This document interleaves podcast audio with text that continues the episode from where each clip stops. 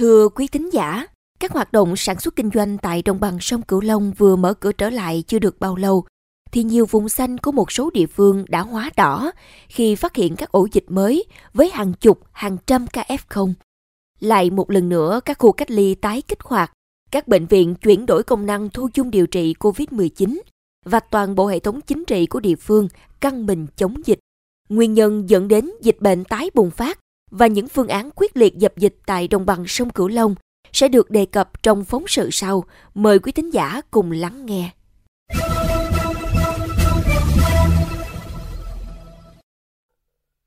Từ không giờ ngày tám tháng mười một, toàn tỉnh An Giang đã áp dụng tạm thời các biện pháp hành chính trong phòng chống dịch covid mười chín ở cấp độ ba, nguy cơ cao, tức vùng cam.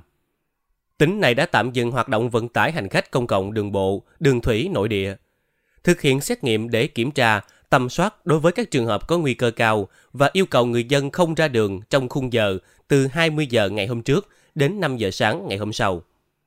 Trước đó, ngày hai mươi hai tháng mười, An Giang đã công bố dịch cấp độ hai. Tuy nhiên, thời gian gần đây, số ca nhiễm liên tục tăng.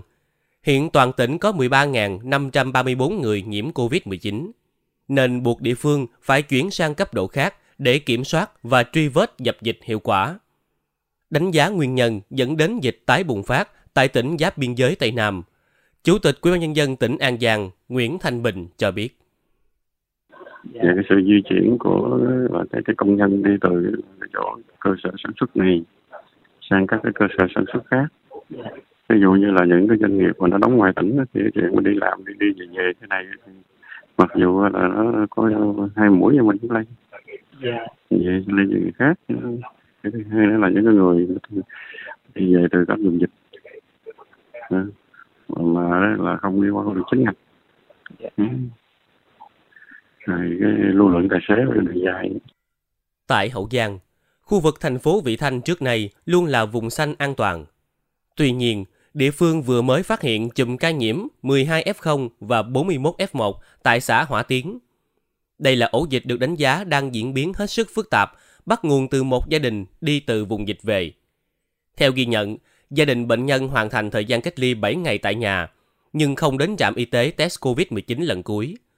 Còn tổ chức ăn mừng liên hoan, sau đó một ngày, cả ba người trong gia đình đều mắc covid mười chín, khiến cho sáu mươi chín hộ dân với trên ba trăm nhân khẩu phải cách ly y tế tạm thời. Đáng nói, việc truy vết, khoanh vùng, dập dịch ở xã Hỏa Tiến hiện nay gặp rất nhiều khó khăn do người dân thiếu hợp tác. Tâm lý sợ phải đi cách ly tập trung và ngại liên lụy đến nhiều người, cố tình giấu thông tin hoặc khai báo nhỏ giọt, gây trở ngại cho lực lượng truy vết. Ông Lê Thành Tú, Bí thư Đảng ủy xã, trưởng ban chỉ đạo phòng chống dịch bệnh covid mười chín xã Hỏa Tiến, thành phố Vị Thanh, tỉnh Hậu Giang cho biết. Do cái nhận thức của người dân không cao trong cái công tác phòng chống dịch, một số người dân tự ý đi ra khỏi tỉnh nhưng mà không báo về địa phương. Thứ nhất, thứ hai nữa là khi về thì không khai báo y tế, thì từ đó thì cái cái cái dịch bệnh nó bùng phát mà cái kiểm soát không được. Còn tại Bạc Liêu, địa phương vùng đỏ, nguy cơ rất cao duy nhất của đồng bằng sông Cửu Long, mỗi ngày vẫn phát hiện hơn một trăm ca nhiễm mới. Trong hôm qua, tỉnh này ghi nhận hai trăm ba mươi trường hợp dương tính với SARS-xê o vê hai. Trong đó, có tới bảy mươi bảy trường hợp ghi nhận tại cộng đồng. Nhiều địa phương, đơn vị trong nước đã cử đoàn cán bộ trực tiếp đến Bạc Liêu hỗ trợ, ủng hộ vật chất, tinh thần, trang thiết bị, nhân lực, nhằm góp phần giúp điểm nóng Bạc Liêu sớm ngăn chặn, đẩy lùi đại dịch. Chủ tịch Ủy ban Nhân dân tỉnh Bạc Liêu Phạm Văn Thiều cho biết những phương án triển khai đi kèm với quy định để ngăn sự lây lan ngày càng rộng của covid mười chín tại đây. Tất cả người ngoài vùng dịch về phải khai báo tới, về phải được kiểm soát chặt chẽ và phải âm tính trong vòng bảy mươi hai giờ thì mới cho vào Bạc Liêu. Bên trong thì các huyện, các xã vùng đỏ thì có người chốt chặn để kiểm soát người ra vào. Trong cái thời gian này thì kiểm soát chặt như vậy thì tiến hành sàng lọc và tiêm vaccine cho người dân để làm sao là mười ngày tới thì Bạc Liêu sẽ khống chế được dịch và giảm. Là biện pháp quyết liệt là chỉ đạo các ngành địa phương, cấp ủy, rồi lãnh đạo tỉnh, huyện xuống tại phường xã để tuyên truyền vận động người dân tích cực ủng hộ chính quyền để nâng lên cấp độ bốn, thì làm cách quyết liệt như thế thì đảm bảo dịch được khống chế. Tình hình dịch bệnh ở các địa phương khác cũng vô cùng phức tạp. Ủy ban nhân dân tỉnh Sóc Trăng vừa ban hành quyết định về việc nâng cấp độ dịch trên địa bàn thành phố Sóc Trăng, chuyển từ cấp độ hai vùng vàng sang cấp độ ba vùng cam. Thời gian áp dụng từ không giờ ngày mười tháng mười một. Còn Sở Y tế tỉnh Cà Mau thì công bố cấp độ dịch quy mô cấp xã, phường, thị trấn. Theo đó, Cà Mau có chín xã thị trấn vùng đỏ, có hiệu lực từ ngày tám tháng mười một. Với sự chuyển biến đổi màu bất ngờ, để không bị động thì khâu kiểm soát chặt bên trong và ngăn dịch từ bên ngoài xâm nhập vào là phương án mà nhiều địa phương đang áp dụng. Đơn cử như Hậu Giang, ngoài tái thiết lập các chốt kiểm soát, thì tổ covid mười chín cộng đồng phải tiếp cận từng hộ gia đình, tuyên truyền, nhắc nhở người dân thực hiện khai báo y tế khi có người từ ngoài tỉnh vào hoặc có người thân ngoài tỉnh về thì phải khai báo y tế theo quy định. Chủ tịch Ủy ban Nhân dân tỉnh Đồng Văn Thành, Chỉ huy trưởng Sở Chỉ huy phòng chống dịch covid mười chín tỉnh Hậu Giang khẳng định, giải pháp năm K đã có, nhưng yếu tố thành bại trong cuộc chiến chống dịch covid mười chín này cần rất nhiều yếu tố. Khi là chúng ta chưa tiêm đủ hai mũi vaccine cho mỗi người, thì tôi cũng đề nghị là với cán bộ, công chức, người lao động và nhân dân trong tỉnh Hậu Giang, trong thời điểm này, khi xung quanh tỉnh chúng ta gần như là nơi nào cũng dịch bùng phát hết sức mạnh mẽ và cái tính phức tạp rất là cao, cho nên đó là tôi đề nghị là hạn chế tối đa cái trường hợp di chuyển ra ngoài tỉnh. Vì như nãy tôi nói là có khi chúng ta không xác định được nơi đó là cái nơi đang có ổ dịch, và nếu chúng ta đi đến đó có thể chúng ta sẽ bị lây dịch ở tại đó. Là bà con chúng ta cũng không nên tổ chức các sự kiện để tập trung đông người, dễ lây mầm bệnh ở trong cộng đồng. Và nếu mà nó có bùng phát ra ở mức độ cao thì báo cáo rằng cái khả năng của chúng ta thu dung điều trị là sẽ không đáp ứng được cái tình hình dịch bệnh khi nó bùng phát ở mức độ cao. Riêng đối với An Giang thì công tác xét nghiệm phải nhanh hơn tốc độ lây nhiễm, xét nghiệm rộng để truy vết ép không. Chủ tịch Ủy ban Nhân dân tỉnh An Giang Nguyễn Thanh Bình cho biết. Thì nơi nào mà có cái phát dịch đấy, không? Dạ. Thì là tức là phân vùng hẹp, nhưng mà là cái xét nghiệm rộng ra để trên cơ sở đó mà mình có thể là cái phát hiện ép không để quản lý. Thì quan trọng là các cái nhạy cảm hay là nhà máy, khu công nghiệp này nọ, tất cả các thứ đấy ha, cũng phải có cái sự kiểm soát định kỳ ha, để trên cơ sở đó mà mình đó là làm tốt, đồng thời làm việc với các cái doanh nghiệp, các cái khu công nghiệp á, chuẩn bị những cái khu mình cũng có thể là cái khu cách ly, cái điều trị ép không ngay tại trong đó luôn, để cơ sở đó mà để những cái nơi mà nhẹ không triệu chứng đó. Ha. Căn cứ vào hệ thống quốc gia quản lý ca bệnh covid mười chín cho thấy, chỉ trong hai mươi bốn giờ. Từ mười bảy giờ ngày sáu tháng mười một đến mười bảy giờ ngày bảy tháng mười một, An Giang đã ghi nhận năm trăm ba mươi mốt trường hợp mắc covid mười chín, tăng một trăm lẻ bốn ca. Đồng Tháp, hai trăm tám mươi chín ca mắc mới, tăng chín mươi mốt ca. Vĩnh Long, một trăm hai mươi tám ca, tăng ba mươi mốt ca. Bạc Liêu, hai trăm chín mươi bảy ca, tăng ba mươi hai ca.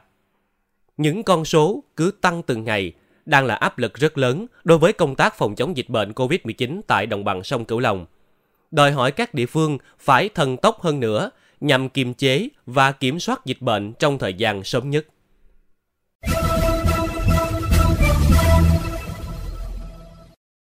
Quý thính giả thân mến, với tổng quan cấp độ dịch hiện tại ở đồng bằng sông Cửu Long, nhiều nơi đổi màu do xuất hiện các ca mắc covid mười chín mới trong cộng đồng, nhiều chuyên gia khuyến nghị để thích ứng an toàn với dịch covid mười chín trong giai đoạn hiện nay, các địa phương cần đánh giá đúng nguy cơ, khoanh vùng gọn và phong tỏa đúng trọng tâm. Đã đến lúc thay đổi công thức chống dịch covid mười chín thời kỳ bình thường mới.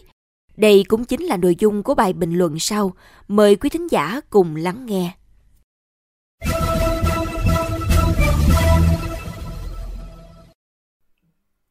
Phải thừa nhận rằng, nguyên nhân dẫn đến số ca nhiễm tăng nhanh ở khu vực đồng bằng sông Cửu Long trong ba mươi ngày trở lại đây là do sự biến động dân cư trước và sau khi các địa phương thực hiện nới lỏng giãn cách xã hội. lượng người di chuyển từ vùng có dịch về các địa phương rất nhiều. Vì vậy, việc lây lan dịch bệnh trong cộng đồng và xuất hiện các ổ dịch mới là điều tất yếu. Theo nghị quyết một hai tám của chính phủ, các địa phương sẽ không thực hiện phong tỏa diện rộng mà chỉ tiến hành phong tỏa khu dân cư, khu vực hẹp phù hợp với tình hình dịch bệnh. Cho nên vai trò của ngành y tế lúc này vô cùng nặng nề khi phải đánh giá đúng nguy cơ, khoanh vùng gọn và phong tỏa đúng trọng tâm để tạo điều kiện cho người dân sinh hoạt, mua bán, kinh doanh. Nhưng việc mở cửa, nới lỏng chính sách nhằm sống chung an toàn với covid mười chín không đồng nghĩa với việc buông lỏng các biện pháp phòng chống dịch bệnh đang thực hiện. Các địa phương đang tăng cường kiểm soát chặt chẽ công dân ra vào địa bàn. Người có nguy cơ đang lưu trú cần có biện pháp quản lý phù hợp. Đặc biệt là khoanh vùng, phong tỏa dạng hẹp, thậm chí đến từng tổ dân phố, từng gia đình. Trước những gian khó mà ngành y tế và chính quyền đang dồn sức thay đổi chiến thuật trong phòng chống dịch cho phù hợp với thực tế, thì rất cần đến ý thức và sự đồng lòng của nhân dân. Bằng chứng là tình trạng chủ quan, tập trung đông người, không thực hiện tốt năm K sau khi được nới lỏng đã làm dịch lan ra nhiều khu vực, đặc biệt nguy hiểm tại những nơi có tỷ lệ tiêm chủng vaccine còn thấp, đã khiến cho thành trì chống dịch của địa phương có nguy cơ gãy gánh giữa đường. Hầu hết các địa phương đang có chủ trương sống chung với dịch thay vì zero covid. Đã có tham vấn từ các chuyên gia y tế là không nên cho ép một cách ly tập trung, mà hãy làm việc bình thường với điều kiện thực hiện quy tắc năm K cộng vaccine. Đã đến lúc tự người dân phải ý thức bảo vệ sức khỏe chính mình, thậm chí là tự chữa lành bệnh covid mười chín bằng ý chí và liệu trình mà ngành y tế hướng dẫn. Cho nên, giữ gìn cho chính mình là đang bảo vệ người thân và gia đình. Người dân phải đảm bảo thực hiện tốt khuyến cáo năm K của Bộ Y tế. Nếu lơ là, chủ quan, dịch hoàn toàn có thể bùng phát và lây lan nhanh hơn nữa, nhất là trong bối cảnh những biến chủng mới xuất hiện với tốc độ lây lan cực nhanh và những nguy hiểm của nó đối với sức khỏe con người.